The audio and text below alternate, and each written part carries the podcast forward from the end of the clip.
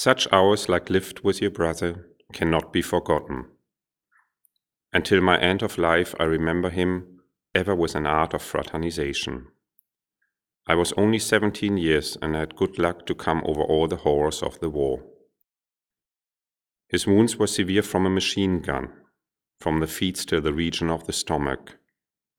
And I accept now, because he had no great pains, that he is inward bleeded to death.